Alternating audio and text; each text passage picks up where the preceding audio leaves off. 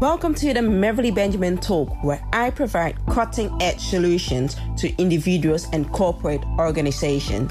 Here's where I help you to wake up and turn your life around. Join me as I share more on what it takes to be an effective manager when it comes to your life, time, and finances. Hi, and welcome back to the Mevly and J. Benjamin Talk. Now, today I'm going to talk about ethnic profiling, what I have entitled as Hands Up, Don't Shoot. Was a slogan that was used by George Floyd. Everybody knows the story of George Floyd, I guess so. So, um, what I'm going to talk about about ethnic profiling, ethnic profiling and the consequences for migrants, especially in the Netherlands and how do you deal with it? In one of my blogs, I talked about institutional discrimination, uh, institutional racism, as better known, and how it um, impacts many in their daily lives. Recently, in a new document showed up in the Netherlands that migrants are victims of so called ethnic profiling. Ethnic minorities in the Netherlands are more often subjected to police checks public checks, and much more than white Dutch people. Although there is no objective reason for this, ethnic profiling contributes to a negative image of ethnic minorities, harms the legitimacy of the Dutch society, and does not contribute to the fight against any kind of crime. So, what is ethnic profiling? Yeah, ethnic profiling is a form of discrimination and therefore in violation of human rights. When the police stops, checks, searches, or arrests someone without good or valid reason because of their skin color or origin, this is called ethnic profiling.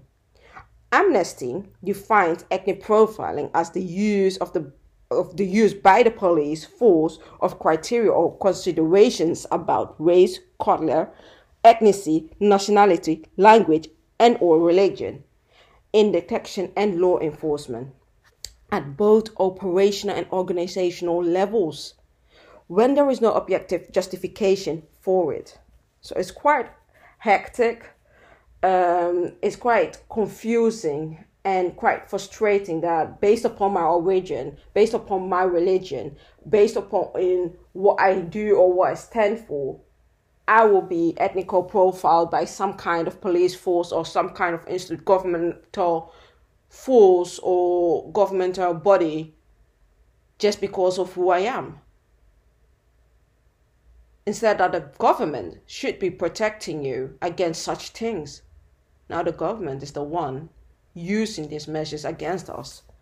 So, how has ethnic profiling actually impacted the Dutch society? I, I, I frame it as Dutch, but it can be any any kind of society. Ethnic profiling has had a negative impact in the society.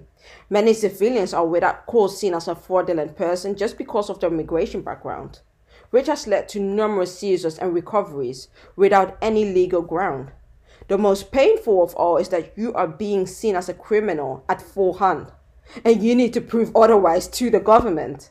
The same party that set you away as a criminal.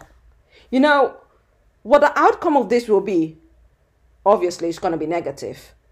It has ruined so many lives, families, just because of your migration background, of your ethnic or background. But what can you do about it? So, how do you deal about it? What can you do about it?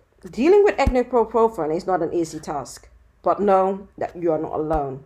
I will advise you to engage yourself with groups of people who are going through the same pain and issues because together you stand much stronger. Seek advice at a legal consultant that understands you and is willing to take the, this battle on with you. Certainly don't give in. If what is stated against you is false, keep on fighting and you will see light at the end of the tunnel. You know, I hope that I have enlightened a bit about ethnical profiling and what it stands for, what it means, and what it does to people. It's a bit short way because you can write the whole thesis about it, you know. But I just wanted to highlight it out, what I think about it, and what you should do against it. So thank you very much, yeah, for listening to the MB Talk, Mevlia J. Benjamin, and hope to hear you soon on my next podcast. Bye for now.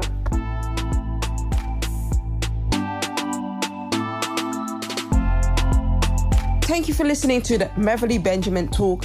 Make sure you follow me on all social media platforms at Mevly AJ Benjamin. Are you looking for a curated financial advice? Contact me via mb at mevlyajbenjamin.com. Stay tuned.